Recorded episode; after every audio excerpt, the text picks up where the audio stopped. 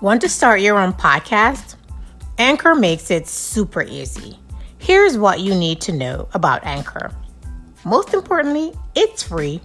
Second, there are tools that allow you to record and edit your podcast right from your phone or computer. Anchor distributes your podcast to numerous platforms such as Apple Podcasts, Spotify, and more.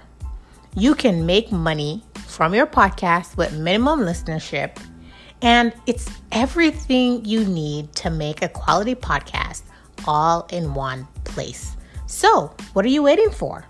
Download the free Anchor app or visit anchor.fm to get started.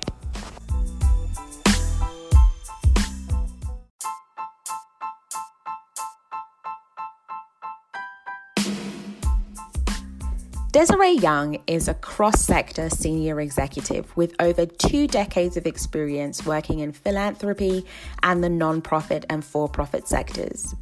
Desiree's professional experience encompasses entrepreneurship, leadership development, poverty alleviation, and economic development practiced through venture philanthropy and impact investing models at senior positions at the Tory Burch, Tony Elumelu, and Robin Hood Foundations, and the Synergosis Institute for Global Philanthropy Network. Desiree has run entrepreneurial ventures including the Cotton Tree Philanthropy Advisors Inc., a philanthropic strategy and advisory entity that maximizes social and economic returns for high net worth individuals, nonprofit, and businesses. Currently, she works independently and adds value as a strategic business advisor by providing tactical and implementable solutions to SMEs globally. Hi, everybody, back with another episode of WTF Where's the Funding? Hey, Michelle, how are you? I'm doing well, Lydia. How are you? I can't complain. I think this is week five of quarantine, club quarantine. But um, how have you how have you been passing your time? I've been up in the actual club quarantine on IG quite a lot, passing my days, just dancing the days away. I have too, but uh, it's it's a hard lesson that I am not as young as I think I am. Come on. you got to take lots of breaks, hydrate and stretch. Don't um don't overdo it. Um, but seriously, I've just been trying to sort of keep to a routine and making sure that um, as much as possible, I'm having some balance. Um, I think it's easy to be overworked and for your sort of personal time to bleed into your professional time and vice versa. So just being really conscious of giving myself some time to rest and get lots of sleep and hydrate and work out and just keeping a nice balance between that and you know professional obligations. Well you know that's something i've been doing a very i've always done a very good job of compartmentalizing my life and keeping work out of my personal space even when i'm home because we i think we're all finding the tendency that because you're home your employees think that you're always available to them and i'm like this homie don't play that um, I'm off the clock. I've given my hours. I need my personal time to like work on this headspace and um, be whole for myself.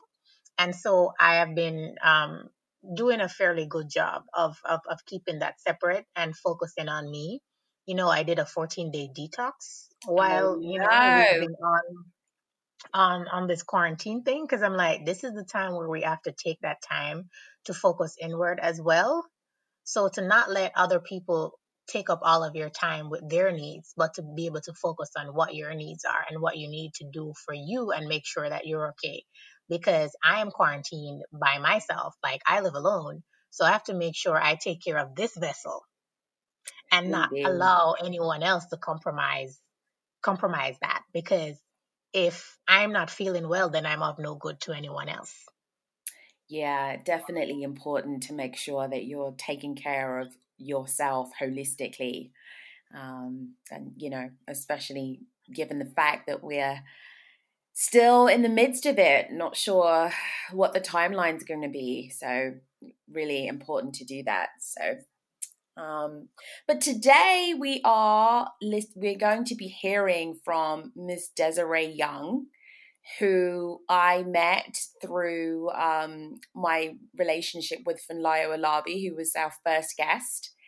And very, very excited to hear from Desiree. She is a dynamic speaker. She's had so much experience in the philanthropic finance world. She's run, um, you know, initiatives. She's worked for the Tony Elumelu Foundation. So Desi has done it all. And I think uh, listeners are really going to be excited to hear her rather direct response and thoughts about entrepreneurship. I think, you know, Desi's definitely one of those people who's just like, you know, entrepreneurship it shouldn't be a hobby and not one of these kind of de jour things that people should get into. You should go into it with your eyes wide open. And yeah, hearing her insights about what businesses need to be thinking about right now, especially with COVID, and just lessons learned about having viable, marketable businesses that are attractive to funders, because I think that's another area that a lot of people aren't really sure what funders are looking for. And she's worked with some of the top funders around the world. So getting her insights there, I think, would be particularly helpful for people thinking about that as a um, you know business growth strategy. I agree. And so without further ado, let's welcome Desiree Young to the show. Welcome, Desiree. Thank you. I'm honored to be here. Congratulations on launching your podcast, you and Michelle. There's a lot of information out there, but I love the angle that you're taking of WTF. Where the hell is the funding? Mm. yes, Indeed. it's such a critical question. Mm. And we're hoping that having guests like you will help us to sort of provide some answers that uh-huh. listeners can um, find useful. I will try. Yeah. So we will definitely be getting into that. But, you know, Desiree, I've known you for quite some time and you have the most enviable resume.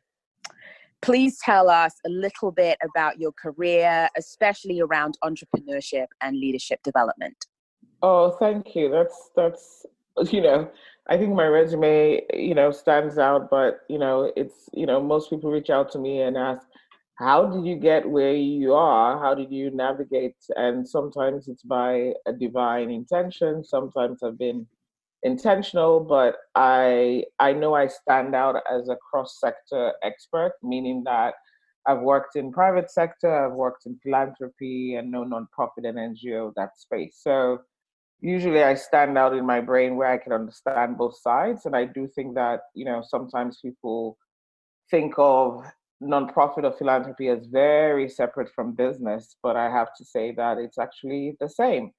Um, so, with my career around entrepreneurship and leadership, literally has just followed me through my life, whether I've worked in philanthropy or business. So, early days, uh, fell into philanthropy working at a Robin Hood Foundation in New York City, where that vehicle is one of the leading organizations that funds nonprofits in New York. They raise millions of dollars. Most of the board members are business people, they're hedge funders. So um, my role there was a senior program officer, and I made grants to some of the leading organizations.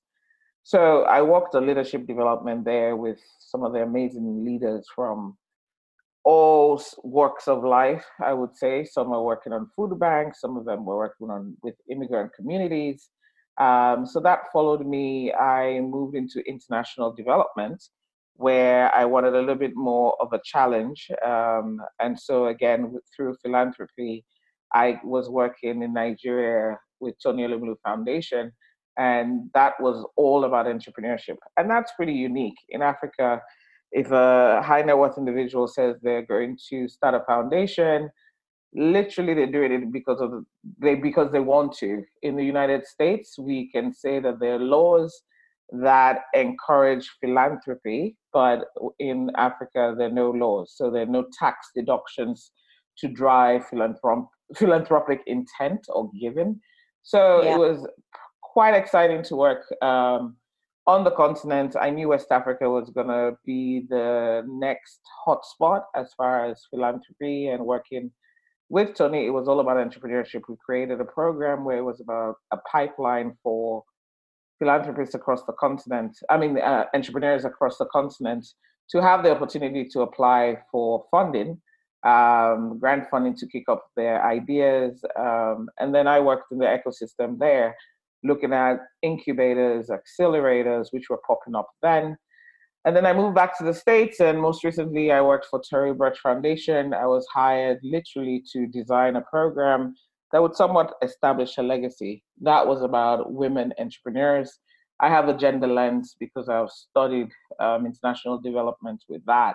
So I was able to create a program, a fellows program, which really um, showcases women entrepreneurs because often investors might say, Where are the women entrepreneurs? Where are the women led businesses? So with her brand, it was really important to showcase women entrepreneurs from all walks of life um, across sectors, and it's a national program, just the United States. But I can say that I was proud um, of that program, launching that and scaling that, um, where they get support, access to capital with important partners like Bank of America, education program with uh, Goldman Sachs, 10,000 small businesses, and of course, a robust network of experts that we were able to bring to the table. So for me, entrepreneurship actually runs in my blood. I should just say that, you know, outside of my career, it started at a very young age. I come from a family of entrepreneurs, started with my grandmother who launched a bakery business, and it's how all of us got educated. By the time I was 18, I knew that business intimately and I could run it, which means negotiating with suppliers, understanding distribution, um, understanding brand. So when I talk about brand, brand equity is really important for the long term.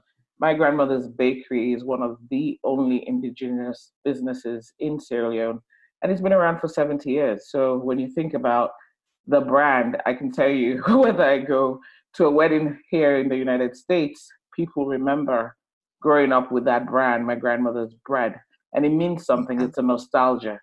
So I'll stop there. It's runs entrepreneurship runs in my blood. I am very passionate about women entrepreneurs because they're hidden, they're not seen, they're not funded, um, and that drives me every day when I wake up.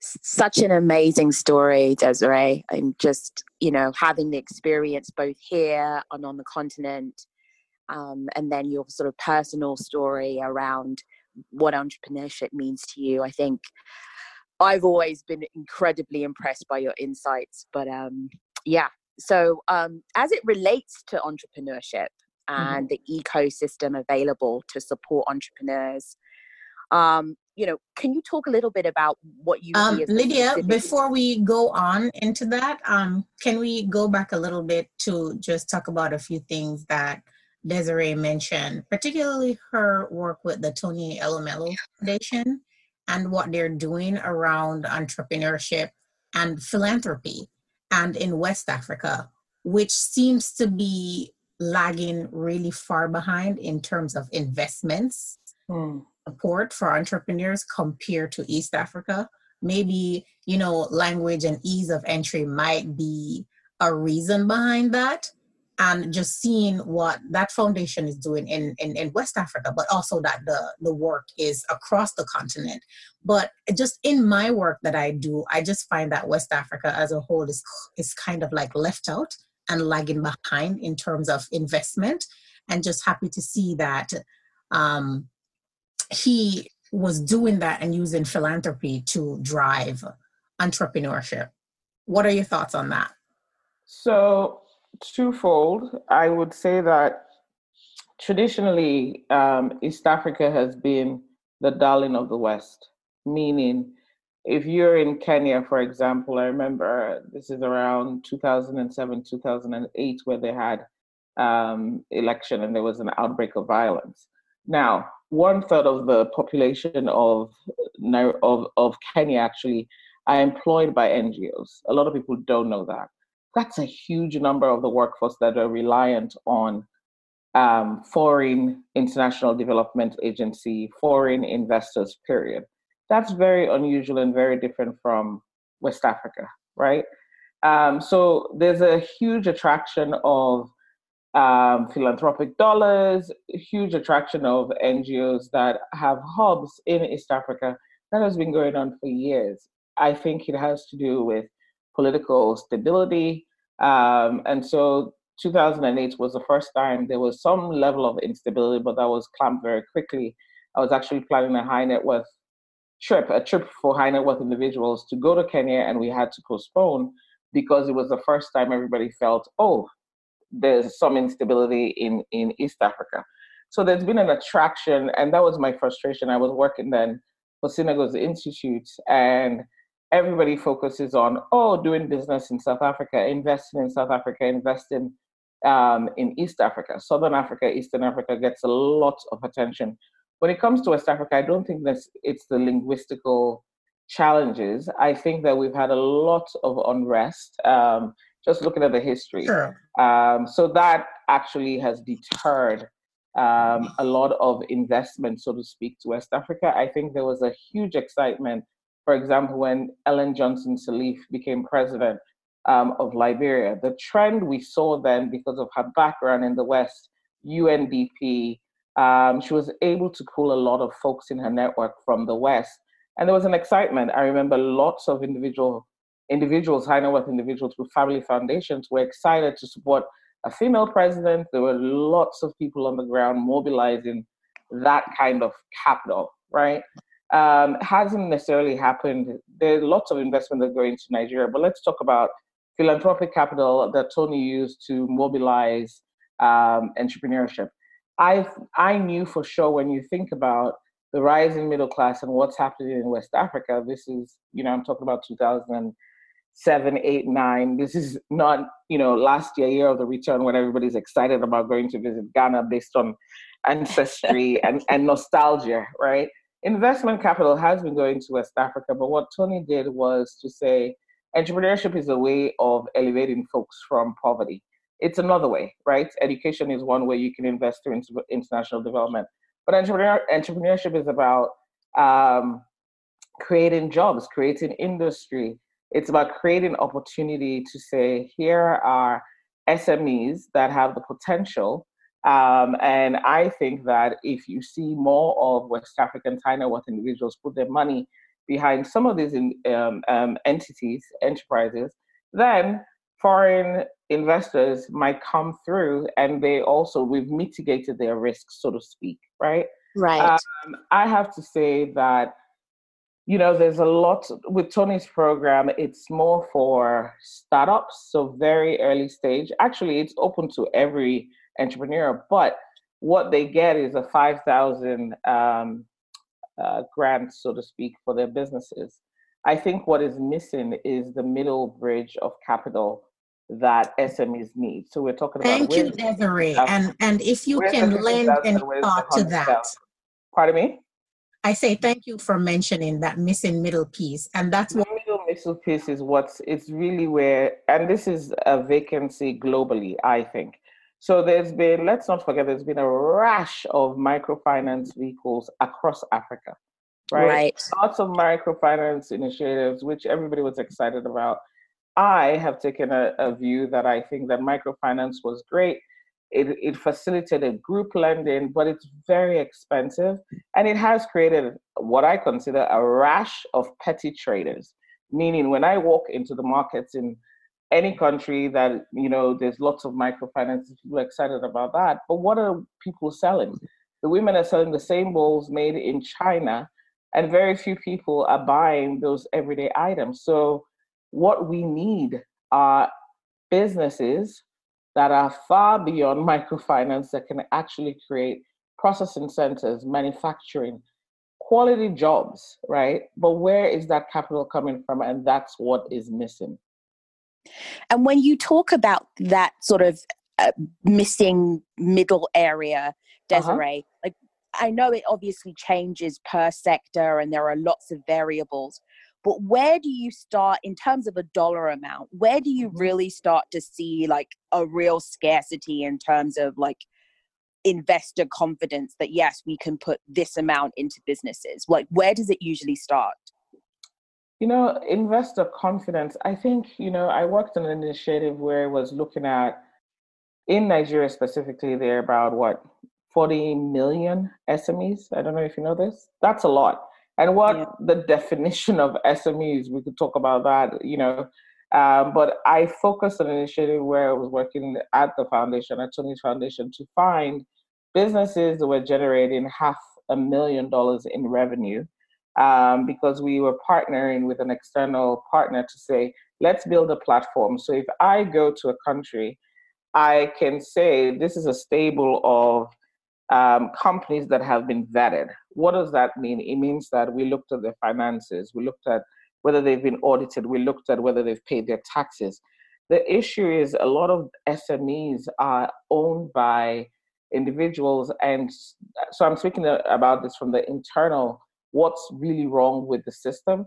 So we need to do better as far as the building blocks of governance within the business, transparency, right? Um, there's a lot of commingling where, you know, even in, in family, they like run like family businesses where um, adult children are the board of are on the board of directors, right? So right, we wanted to standardize and create transparency and bring the technical assistance to say, okay, here's how you create some of the building blocks so that if an external investor comes, you show in the structure and that you are in compliance in just what it looks like based on global standards, so to speak, mitigates the risk so someone can say, okay, these businesses have been vetted, therefore I am confident to invest, whether it's 50,000 or a million dollars. But also, what is the plan for growth? So SMEs also have to take the responsibility to say, if I got a hundred thousand today or two hundred thousand today, I know exactly what I'm going to do with that money, and this is going to be the outcome. Whether it means that I am I am invested in inventory or I'm buying equipment, that clarity and strategic decision and plan often does not exist um, to give confidence from an external investor, whether you're local or an FDI. Does that make sense? so that's one yeah. part of the problem. Yeah, at the foundation yeah. where I work, that's the kind mm-hmm. of that we're doing with SMEs, mm-hmm. with agricultural cooperatives and SMEs. Um, sure. What we can do a better job of doing is networking them to opportunities after us, right? So let's say we go in, we fund them, we help them develop their investor readiness roadmap. We mm-hmm. have to do a little bit more networking to connect them to market access and to financial access afterwards. Sure. Done that development work, that foundational work, making sure that they have the financial and organizational management systems in place, that they're running like a functional business. And now, okay, what next in terms of their sustainability? Who are we passing them on to? How are we helping them to leverage additional funding that will help them to continue along their, their growth journey? Right. So part of the part of the ecosystem is to invite those investors a little bit closer. The fact that you've done that in agribusiness, for me, I worked across sector, right? And investors are all very different. Uh, uh, someone who invests in consumer goods may have no clue about agribusiness. So it's investment is a marriage. You've got to find the right investor for the type of industry that you're growing. Some people are agnostic, but usually investors have a focus, right? So we will invite as many investors locally in the room to hear these organizations that we've vetted, just as you, you described, when you know that they've actually, you've done the technical assistance to make sure that they're presentable and investment ready. They're already bankable, they're very clear. Um, we invite, invite investors in the room, but they also are looking for a unicorn. They're looking for that one business that's actually going to make sure that their fund performs to return um, what they've promised to their investors. Most investors, it's not individual money. Again, investors, their customers are people who invest in their funds. Their customers are not the enterprises. Often that's the mismatch, right? So, yes, they're mm-hmm. looking for a pipeline, but they're looking for that unique thing. They're looking for that one that they can bet on. They're not going to bet on 10 agribusinesses, right? That you present to them, they might pick the strongest one, the one with the most potential, the one that has generated the most revenue as a strong indicator of performance. So there often is not enough capital in the system. This middle capital that we're saying is missing. And what are the creative different vehicles that needs to come into the space so that people can actually get some growth capital? And it may just be debt. We're not even just talking about equity. I right. personally am a am a good I'm an advocate for debt funding at and that's why I was excited about impact investing. So there are lots of impact investors that I think that could come into the space and say, listen, we can make less than market rate returns, um, but there's an opportunity because it's a little bit more patient capital. That's what is really missing. Does that make sense, Michelle? Yes, it does. And there needs to be more space for more patient capital, depending on what the, the business sector is. Because I tend to feel like the unicorn lens leaves a lot of, um, you know, really good businesses that could on the floor well behind yeah. because they're just looking for we have to invest in this because we have to get our return on investment. I'm like, some of these could go far. Like you say, if it's not about equity and getting your return on investment, and that's why mm-hmm. is important. And also grants, grants still play a role because that's the most patient capital that's out there. Um, to be able to move these other ones along that have not reached unicorn status. And maybe they could get to unicorn status, but just need a little bit more capital to get them there. Yeah, I, I am not a favor of grants to businesses per se. I actually, there are many ways to structure it. I structured recoverable grants. So here in the United States, with the Fellows Program, for example, with Tory Burch, we had a hundred thousand dollar prize, and I I feel like businesses who generate revenue should not get free money per se because the discipline you're preparing them for, you're actually saying, I'm going to give you this money to get you to the next level, so an investor can come and give you money once you you hit their their appealing um, benchmark, so to speak. So we, we, you can do recoverable grants at zero. Yes, right. I have a question. Does yeah. that perspective um, relate to all businesses at all levels? Like, what if you're just at the nascent stage where you just need to get? No, nascent stage. If you have someone that's willing to give you a grant, sure. But I'm talking about when it's significant amounts of money. You're a profitable business, and of course, this was philanthropic dollars in the United States. First of all, you're not allowed to invest in a business as a, with philanthropic capital. So there are systemic impediments here in the United States that will not allow, um, unless you're a social enterprise, right? And I was looking at women entrepreneurs in for profit. I didn't care about social enterprise because women entrepreneurs don't get investment capital. So 3% of investment capital go to women led businesses. But women are not a protected class. Women of color are, but not all women entrepreneurs. Do you understand? So there's a there's a mismatch and a gap, and philanthropic capital is restricted and can only do so much. That's the context here. In Africa, I could do whatever I want. I could give it as a grant. I could invest. I could create the terms with philanthropic capital. It's up to me. So I could create an impact investing fund and say, you know what, I am just going to fund women, you know, on the continent that are running businesses at any amount, and there's no law that prohibits me to do that. So we so need wait, to look at the, the legalities of what you can and cannot do as well with the kind of capital that you have to invest in these businesses. I, I'm, I think you make a really good point, Desiree, and I think we're going to talk a little bit about, you know, what COVID 19 is going to mean for the global business market.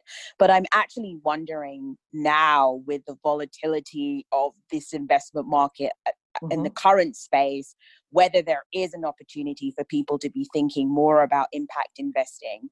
Um, you know, I, I, obviously we'll be watching and seeing. There's just a lot of um, volatility and uncertainty at the moment. Um, but moving a little bit into sort of, you've obviously got lots of perspectives around entrepreneurship. Mm-hmm. Can you talk a, li- a little bit about what sort of sage advice you would be giving to somebody who's thinking about taking the plunge of starting their own business. You know, there's all of this social media sort of positivity, um, accolades around, you know, I'm going to be the best version of myself ever. And I'm seeing a lot of people talking about starting an enterprise. Yes. You know, what would you say to somebody who's thinking about taking that plunge? Um, I think it is very normal to see a trend, especially now, um, for most people to think about I have to start my own business. It's out of a pure survival. When you don't have a paycheck coming your way, you have to start thinking, what else could I do? Right. So you see a lot. I've talked to a number of people in the last couple of days, putting myself out there and said, if you want to talk to me, I'll give you 30 minutes of my time. And I've been flooded um, with people who just need help. And I'm hearing the same thing you're hearing, Lydia and Michelle, on social media, where everybody wants to be the best version of themselves and thinking about purpose. What do they want to wake up doing every day? So we're going to see a lot of people based just out of survival to say, I need to start something to bring money to take care of my basic needs, right? And Absolutely. then there are those, and there are people who legitimately see a white space. Um, and I always say, what's the biggest need that you're seeing now? It may come from your pain point. So a lot of folks who are now working from home realize that, oh, you know what? If I could start a business for some after COVID 19, um, I think there's going to be a shift in how we work. And I think there's going to be an investment around childcare, meaning some corporations are going to realize that, you know what? My staff has been super duper productive, but I can invest in what they need where they can work from home. But, you know, if we could subsidize childcare um, for some of our staff, that might be an interesting thing where now we need more childcare providers. Um, and I think that's going to be an interesting white space, and people are already thinking about that. I think a lot of people will be doing a praise dance around that. Care situation. Because yeah, you know, even as we've been trying to um, record podcast episodes, and we're like, you know what, we're we're recording this during the time of COVID nineteen. I I hear you, and so I think if you're starting a business now or before COVID 19, during, after, you really need to, yes, you may react out of survival and need, but if you're thinking long term, and you should think long term, you need to really think about is this a pain point for lots of people, whatever you created, whether it's a service or a product? Because you do need a very wide funnel of customers that have this solution uh, who need the solution that you're going to provide. Sometimes I say, if you're starting a business, just ask yourself, is this a nice to have or is this really a necessity? Often, when it's a necessity driven by the market, driven by need, driven by potential customers, then there will be a willingness to pay. And the more um, you stand out, as in the solution itself, from, and there's always substitutes and competition. But if you're unique enough and it resonates, it will take off. If it's a nice to have where I'm like, oh, it's great, it's a new product that somebody concocted for my hair, well, I'm kind of already a brand loyal person. Am I really going to switch? I may buy at one time, but I'm not coming back. So definitely find a unique space. Make sure it's needed by mass potential customers. Therefore, the willingness to pay will come, please think about a runway um, of your capital that you're investing. Now, think about having if NBC nobody comes as then as an investor or customers, can you sustain yourself from for eight months to a year? I would say make it a side hustle if you have a full time job before you actually take the full leap of faith educate yourself about absolutely everything in the market from cost of goods, cost of raw materials. So there's so much I could say as far as if you're taking the plunge, do it smartly. Think of your livelihood. I always say your personal agency. Make sure you can keep a roof over your head. It breaks my heart when people come to me and say, Oh my God, I, I don't have any money. If I don't sell this now, I don't know how I'm going to pay my light bill. I always say secure yourself with your basic needs before you you think about going to be an entrepreneur because there's absolutely no guarantee um, and there are way too many macroeconomic factors which we're seeing now like covid-19 that covid-19 that no one was really prepared for i'll stop there yeah uh, desiree um so we were talking to an entrepreneur yesterday and around funding and all of this and she said something interesting that you know, the biggest source of funding is revenues. So make sure when times are hard, you can sell something. So, can we talk about what types of businesses are sort of more geared towards your ability to be able to not require a lot of investment capital that you can just get out there and sort of be able to grow more organically and invest in your business from revenues? Or well, I, I, she's absolutely. I always say the cheapest form of capital is customers. Okay, sell, sell, sell. Customers absolutely. come. It's a transaction. You take the money. You give them something. Investors come. You owe them so much more. So low capital investments. I think a service oriented business. You're a lawyer. I have been a freelancer. I can start with information in my brain it just requires that I market myself, I leverage my network, I can concretely define what I can do in 30 minutes, an hour.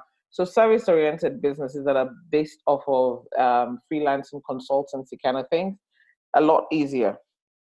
Businesses that require products, so ingredients, that takes a little bit more capital. It really depends on your um, personal finances and your tolerance because there are risks both sides.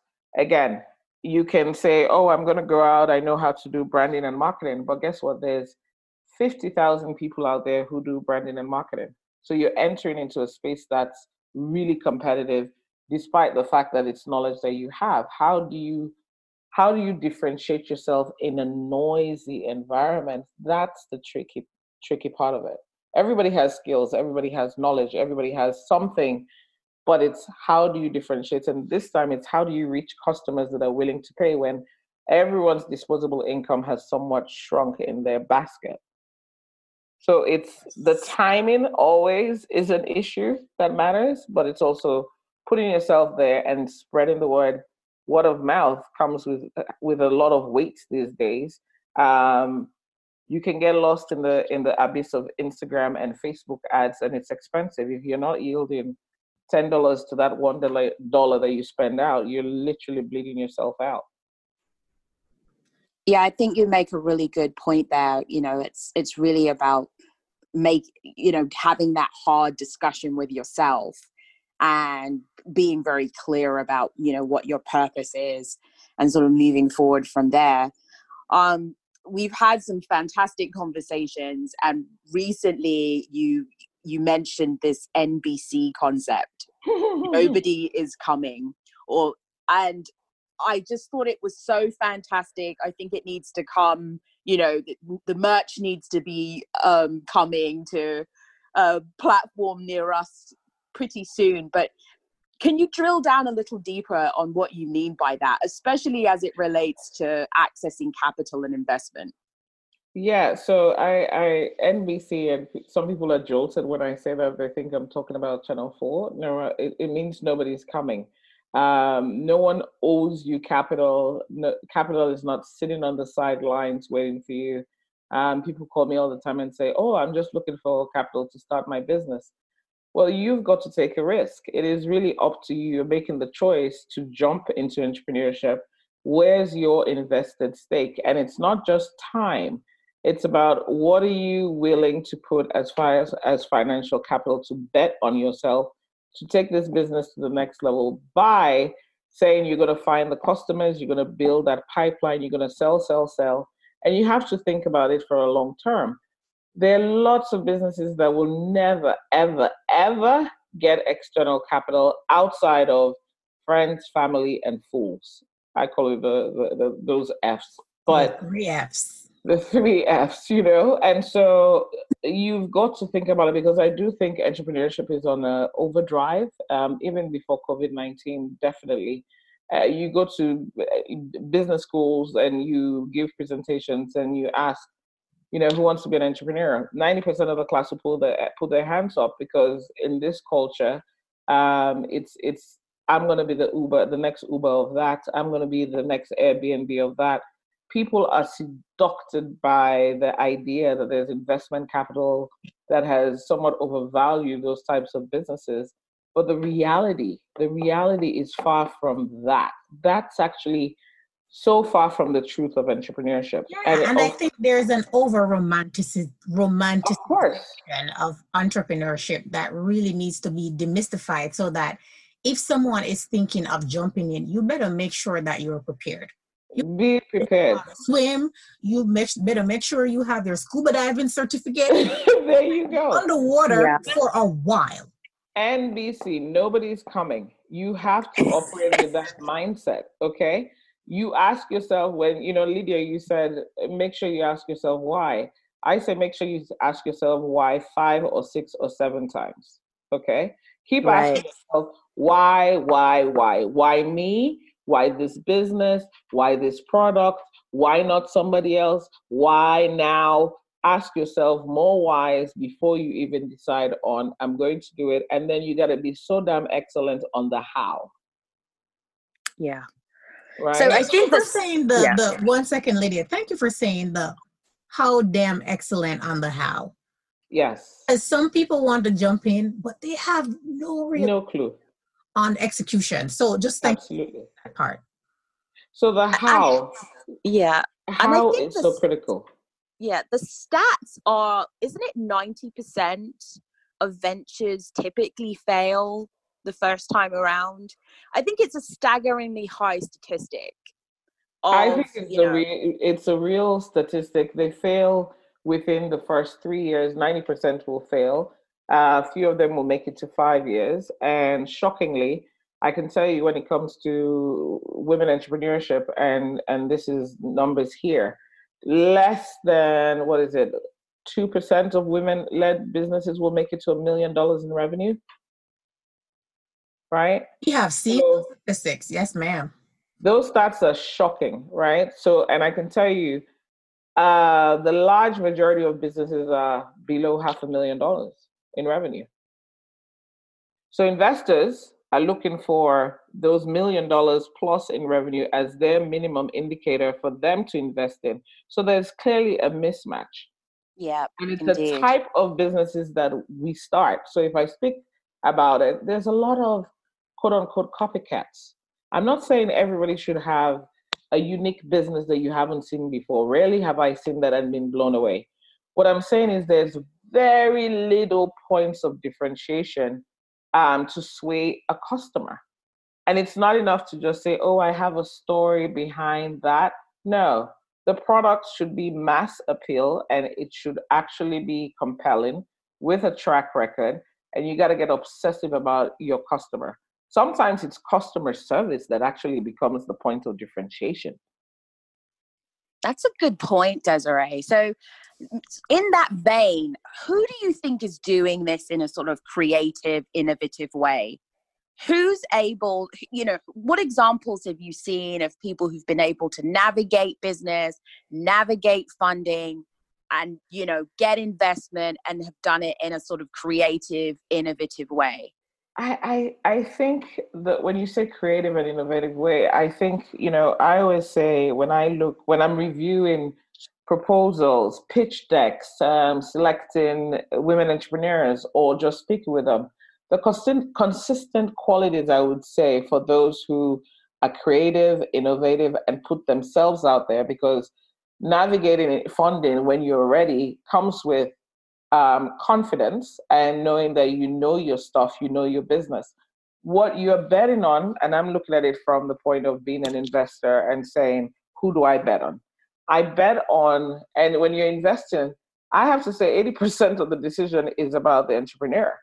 So you're betting on that person that you know has pivoted a few times, um, has understood what their strengths are, has reached out for help. They actually have hired someone who's far much more knowledgeable in like CPG space that they didn't know.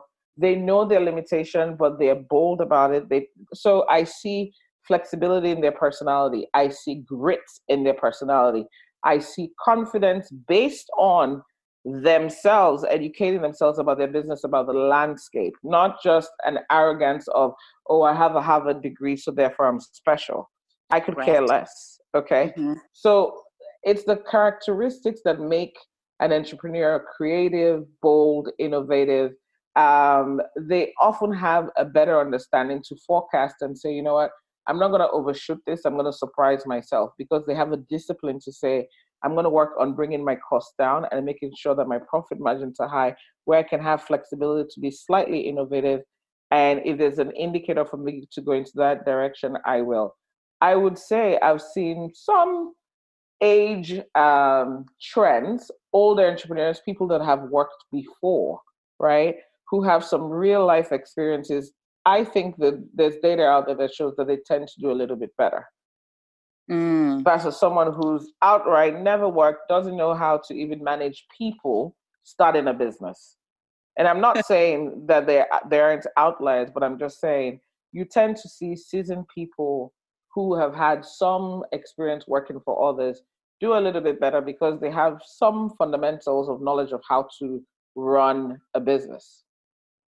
Yeah, I've heard people talk about the frat boy finance Yes. Um, mm-hmm. And that being sort of that young, like, you know, roller coaster ride type mentality that they think's just going to get them, you know, to the promised land. And uh, and that, know. ladies, is why we had the whole Fyre Festival debacle. yeah. Indeed, indeed. But, but let's talk about that, right? Because this that trend right? So if we know that 90% of, of investors are white males, so to speak, um, in business, in corporations, you we all women of color.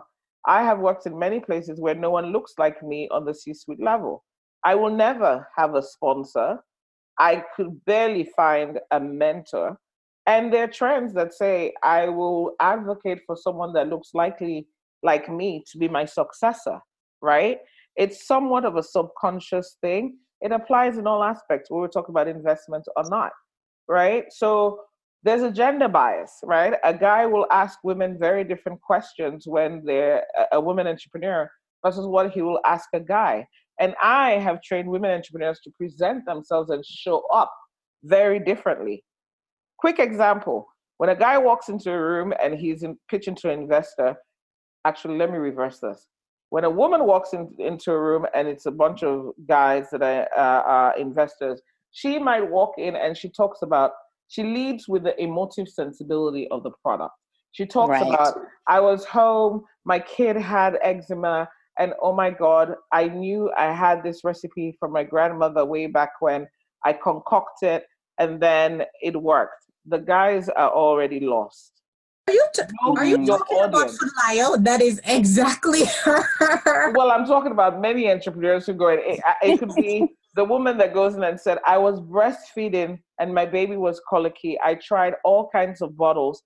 And I one day I clipped the nipple of this bottle and now the baby was feeling better. So now I'm creating the their eyes are rolled back to their heads thinking, oh God, she's gonna start talking about boobs. Okay? when a they're already walks thinking in, about the they're golf course. About it. They're already thinking about it, right?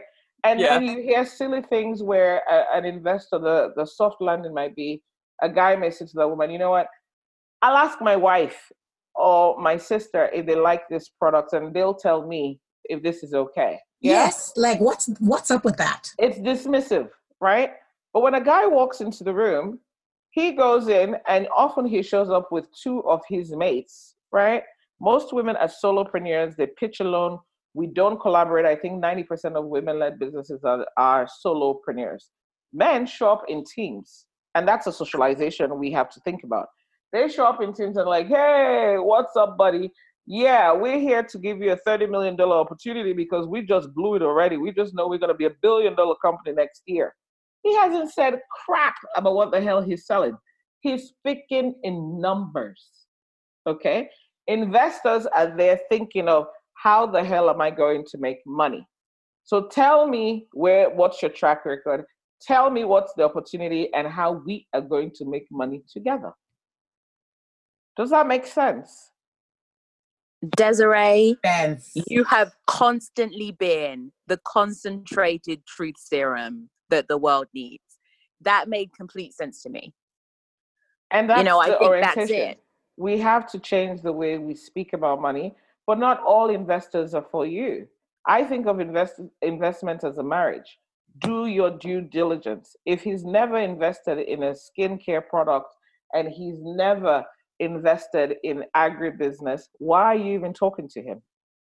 You know, um, Desiree, that's the theme that's been weaving through the last three interviews we've had. So, mm. interview we did yesterday, um, someone mentioning, you know, about when women show up to pitch, that one woman wasn't even considered, and when they asked the investors who are on the other side, well, why did you even consider her? They're like, she's a woman and she's probably going to get pregnant and forget about the business. Like that immediately bias you know yes. also around the theme of investment being a marriage especially if you're talking about equity investment where these people mm-hmm. are a part of your business you yes. know that be sure that these are people that you want to be in this marriage with with absolutely because, and all money is not good money so nope. just be out there taking money from just anybody research your investors and make sure that those are people you want to do business with Absolutely, you have, and that's the point, right? And and I am excited. This is not all doomsday news.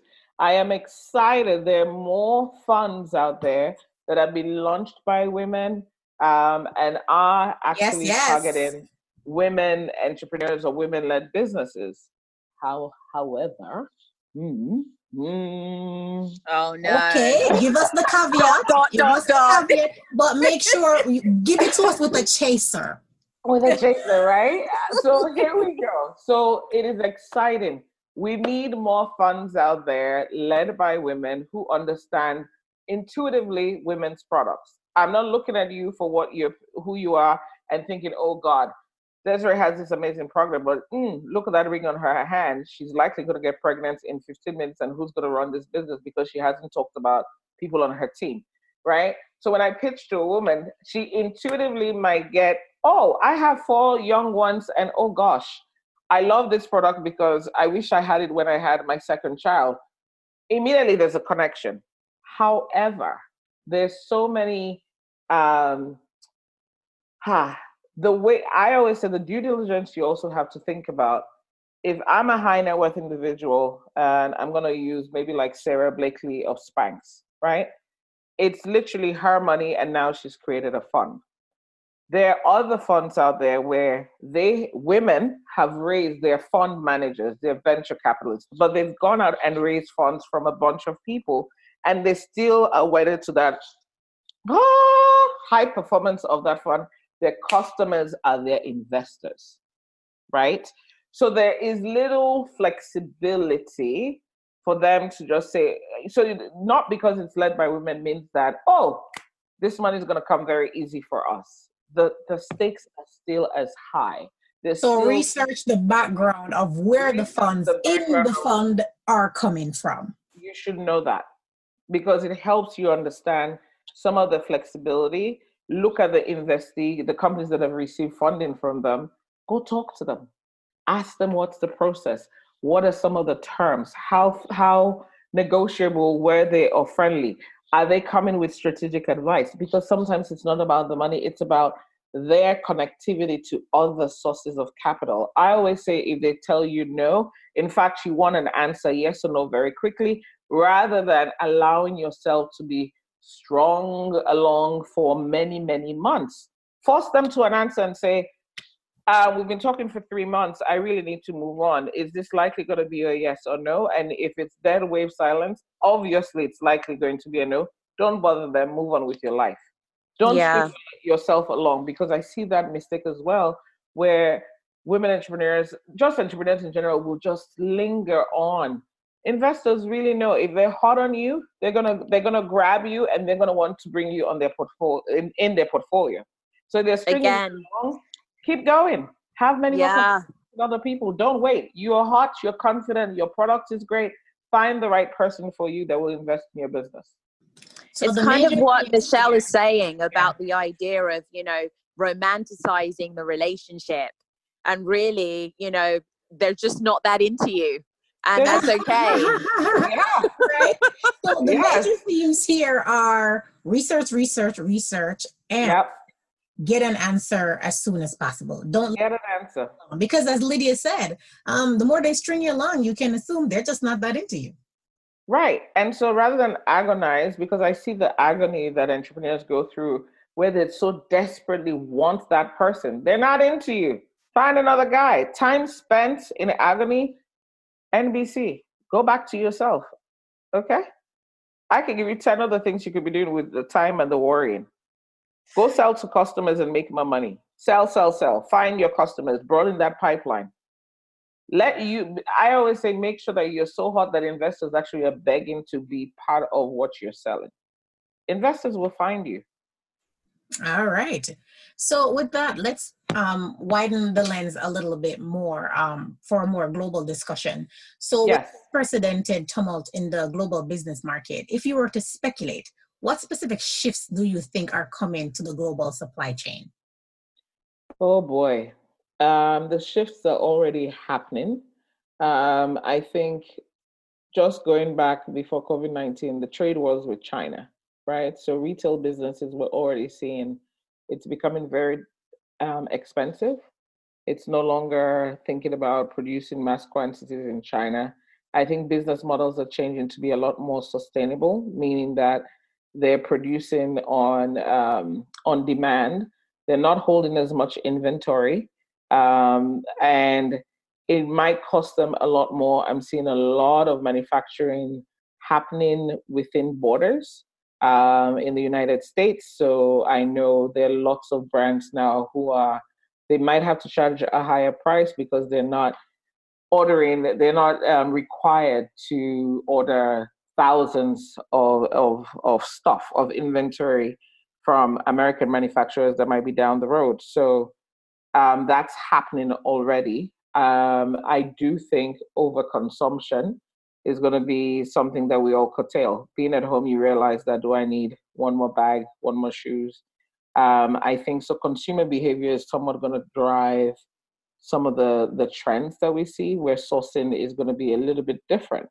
Um, so I do think that it's first of all, I have to say it's only been a month, so we I, we don't want to run. I, I always say let's all take a deep breath. It's only been a month there will be some normalcy and but there's going to be big shifts from we're all part of the consumer chain but we also drive the supply chain. So i do think that businesses are going to take a deep look at themselves and think about what's the buffer? Are they totally being wasteful? Um, i think consumers are going to think do i really want what's more important to me? I think we're all going to wake up with a, a redefined purpose of how we exist um, so that's going to demand different kinds of products and services. We might crave face to face experiences because we're tired of talking to each other in Zoom. We might love our families a little bit more where travel will actually spike up, right? Experiences face to face, I think, is going to be really important. Yes, I think there will be a tremendous boom in travel when I think so. Over. I was just talking this morning to an entrepreneur that I know who has an online travel based business. And I, I tell him, you have to start reaching out to your potential customers now and sell mm-hmm. hope, hope on the other side of COVID. And that's right. Be wanting to get out of the staycation, forced staycations that they've been in. And you mm-hmm. want to talking to them now about planning their next vacation and yes. how they can start putting money away towards it. You know, absolutely. I think a big spike in that industry is coming our way. I also think that how people are treating their employees now is going to have a big impact on customer loyalty. So we are yep. all watching how big corporations, who we already think uh, capital, um, you know, the, the, the capital beneficiaries, so to speak, how they treat their employees through crisis is really going to have a ding or positive on their brands. Does that make sense? Perfect sense. I think we're, we're, we're going to see a shift in why should I work for a certain company because of their track record. Um, employees care more showing up for a company that has purpose, putting people first. In fact, I take it one step further, putting planet first, people, purpose before profit. So it's the four P's in that order that's the shift that we're all going to make. I hope that we all make because it's a consciousness that we should always have.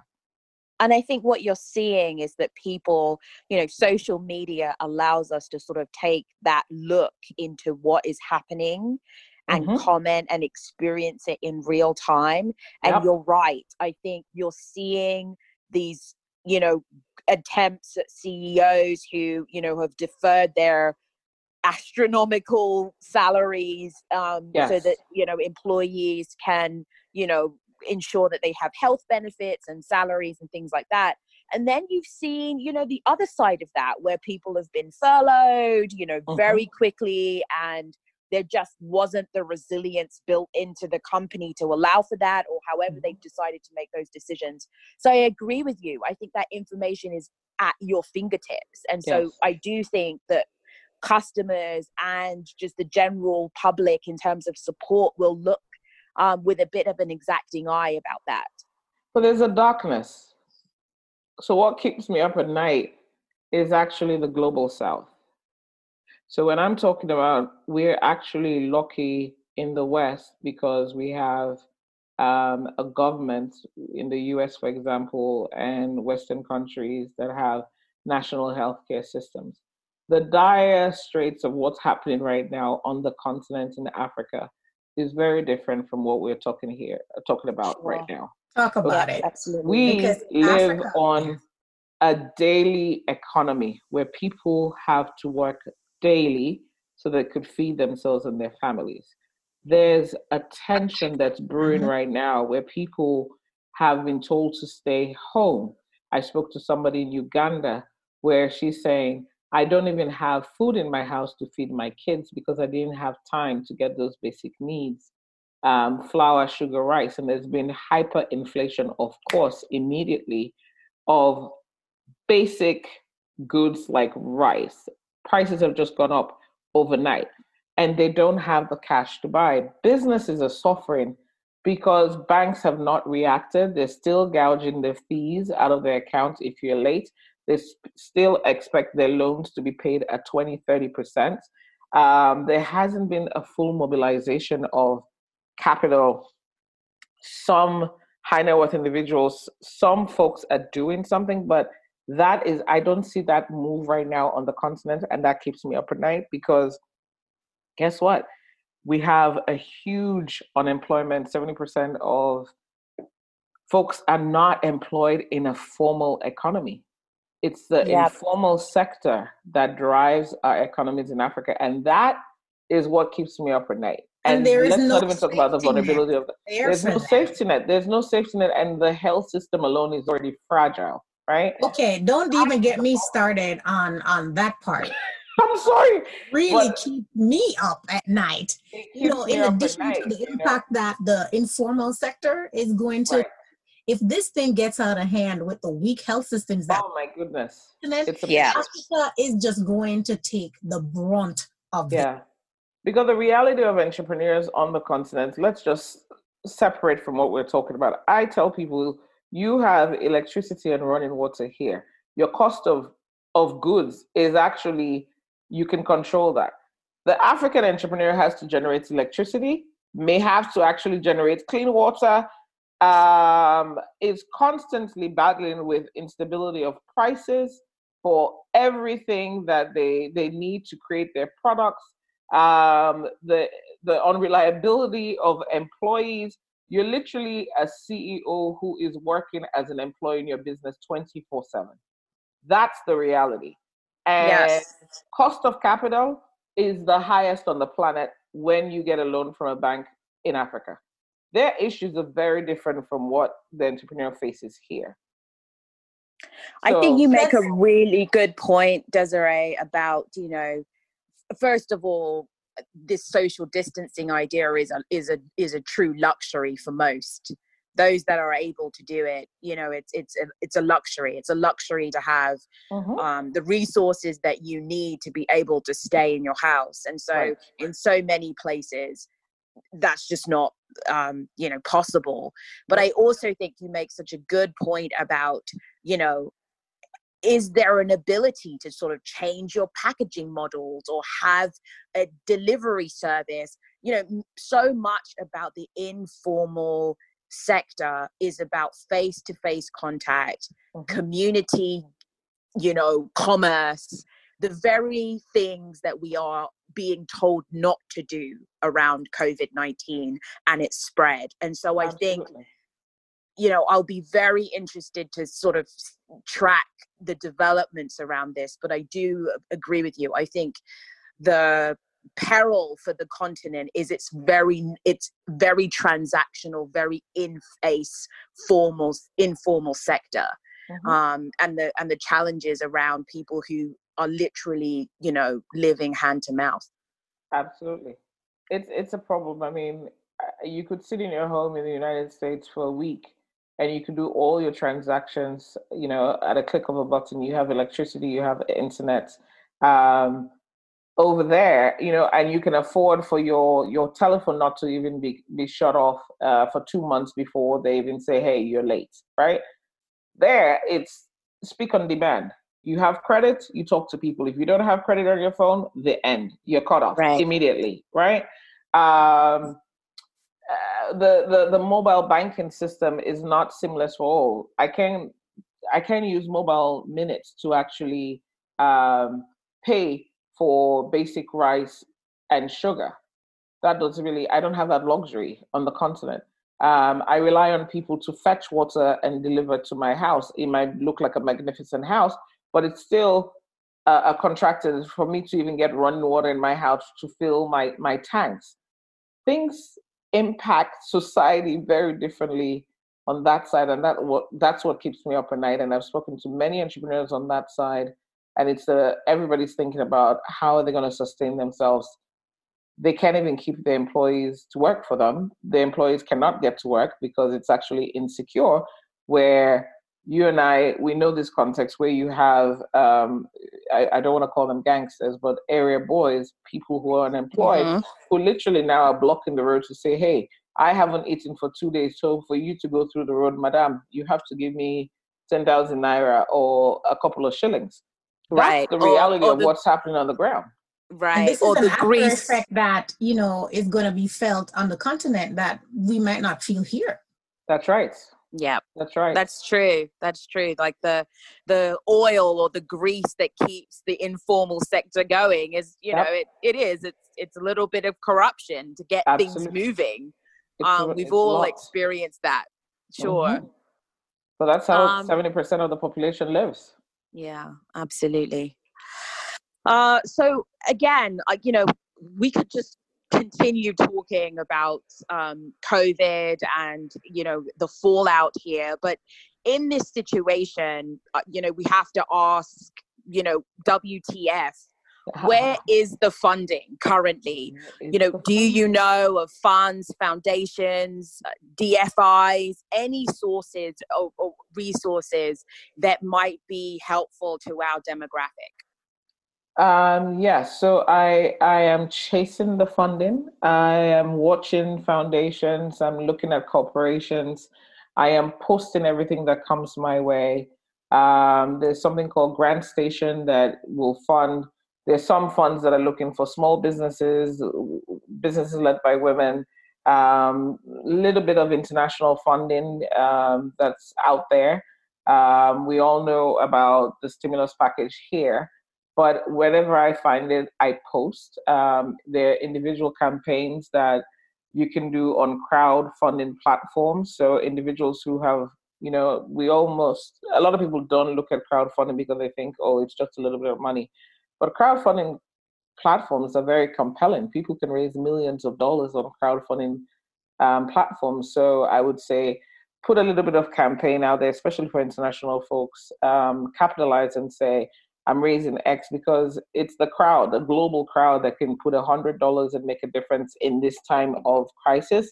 People want to help. Individuals have called me and said, I would love to help uh, a small business. How do I find that small business and who do I give money? Uh, somebody called yesterday and said, I'm doing a crowdfunding campaign for masks because they anticipate that African folks will not have access to masks. So she's found local tailors that she could give money to get fabric and start making masks. Um, somebody wants to put local food baskets just to distribute to children um, in her neighborhood. crowdfunding platforms are the way to go right now for emergencies because if I have a hundred dollars, I, I would want something that I know will have an instant impact, right? So don't don't um, dismiss those platforms. Find them, put a campaign on. You never know the crowd will participate. Mobilize. Everyone now is paying attention to their Facebook page because we're all at home. Mobilize your networks to say, listen, I'm here. I need money. $10 will go a long way. Help. Um, definitely foundations are stepping up. Definitely individuals, high net, worth, high net worth individuals are stepping up.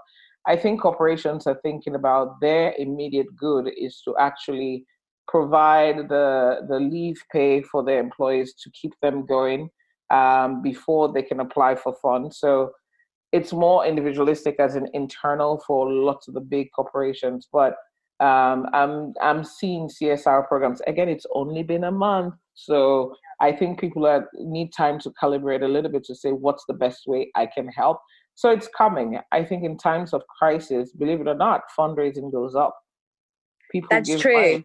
So That's this is a, I am optimistic about that. So we all just need to circulate the resources when we see it. I've been posting consistently on my on my Facebook page for me as a cross sector person, I'm looking at the for profit side who can benefit. I'm looking at the non-profit side. So um, Shea Moisture, um, I think, just put up a fund. We don't know how to apply to it yet.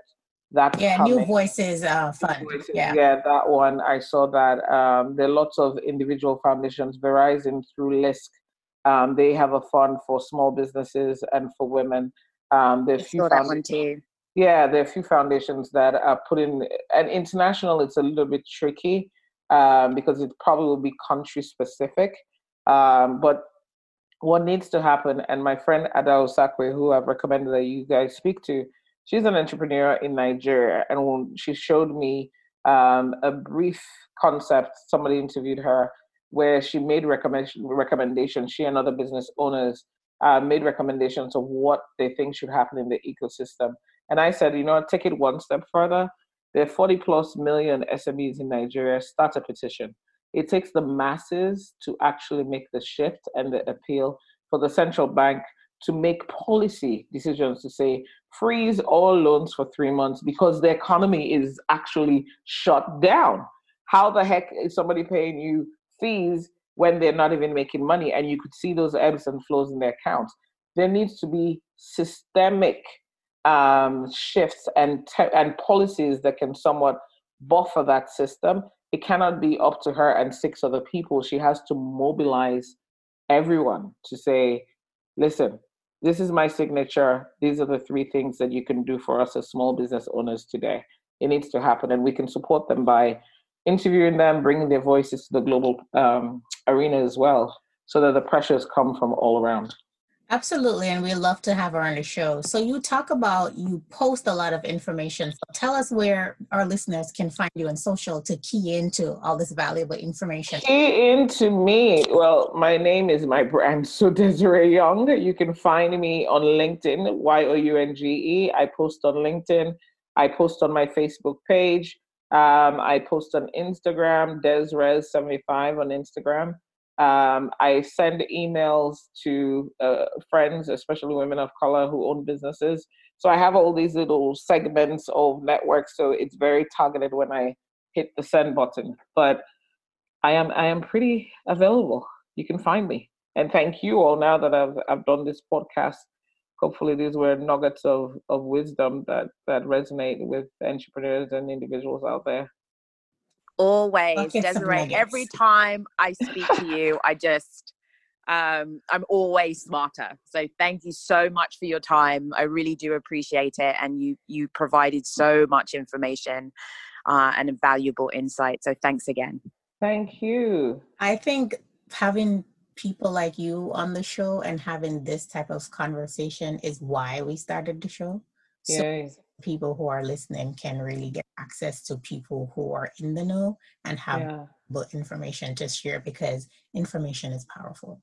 Information is powerful, but you know, we have to be empowered with our own knowledge. We have to be confident in our own footing, rooting businesses um, so that we command and our voices are heard when we do have access to the table.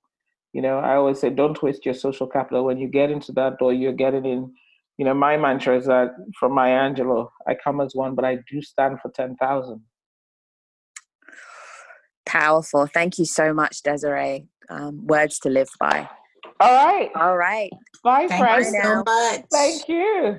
Thank you. Take care. Guys, bye. Bye. Bye. Okay. Such a great episode with Desi. She's just such a wealth of information. Um, I particularly enjoyed her bumper sticker quote of "Nobody's coming." Um, I think that that just really speaks to the very sure-minded and deliberate thought that is required when going into entrepreneurship. And I also appreciated hearing from her about the added um, challenges that are required on with um, entrepreneurship on the continent. So, you know, whereas you're not thinking, entrepreneurs in the West aren't thinking about water supply and electricity and internet as much. Um, those are real issues that supply chains have to think about in many African countries. And so, understanding that and understanding how financiers might think about that, and also just thinking about how to position and posit yourself in the best way when pitching for funding, I think was also an important uh, thought, important place to start thinking um, when it comes to sort of looking for finance and funding. I agree with that. And that the primary uh, thing of focus when you're in front of investors is to show them how you're there to make them money. Like they don't care about what your needs are. And and you know, they care about how are you going to to make them money. And not to say that they don't care, but that's not their primary thing. They're there as investors. It is as a business. They're looking to get a return on their investment. So the primary thing for you as someone who is seeking investment is to make it very clear to the investors that you are approaching how it is that you are going to help them make money. If they invest in you, what is their return on investment for um, the funds that they're investing in you? What are you bringing to the table? So lead with that. Lead with how are you going to be successful and make money. And I know that Desiree has some some strong opinions about grants as a source of financing. And I remember there was a time myself when I was very anti-grants, even though I'd worked at a grant making institution for quite a number of years. But I do think that grants um, do have their place, um, mm-hmm. depending on the type of business and how. If you have the kind of business model where it might take you a little while to start turning over revenues, um, just to it certainly in the early stages just to get up and running. So um, I think there's a place for everything, and you know, grant is a little bit more patient capital than uh, loans and other types of investments. So I think everything has its place depending on the type of business that you're running and your your your kind of your runway. Um, but um, Desiree's perspectives were very very interesting, and I just really enjoyed listening to her breadth of knowledge both here in the US and on the African continent. Here in the US, working with Tory Burch and being a part of that accelerator, and her work with the Tony Elumelu Foundation, sort of um, building up the whole ecosystem for youth entrepreneurship there. Um, two very uh, strong initiatives that add a lot of value to the entrepreneurship um, space on two sides of um, the of the Atlantic, I think is just a, a great span of experience, and I and I felt very blessed to to hear her perspectives. Yeah, I definitely Desi is a person. Um, or Desiree is a person who is a good connector. She's got lots and lots of information and happy to share it. So, for those who want to sort of know what's happening, would definitely um, encourage you to to check out her Instagram and connect with her. I know that she's giving um, help um, to small businesses and you know mentorship um, opportunities are available. So definitely check that out. Well, guys, thank you once again for um, tuning in and, and, and listening to us and the entrepreneurs who we bring on this and, and others who we bring on this platform to share their perspectives. Thank you for listening. Continue to subscribe, download, stream, rate, review, all that good stuff. And we'll see you on the next episode. Thanks for listening.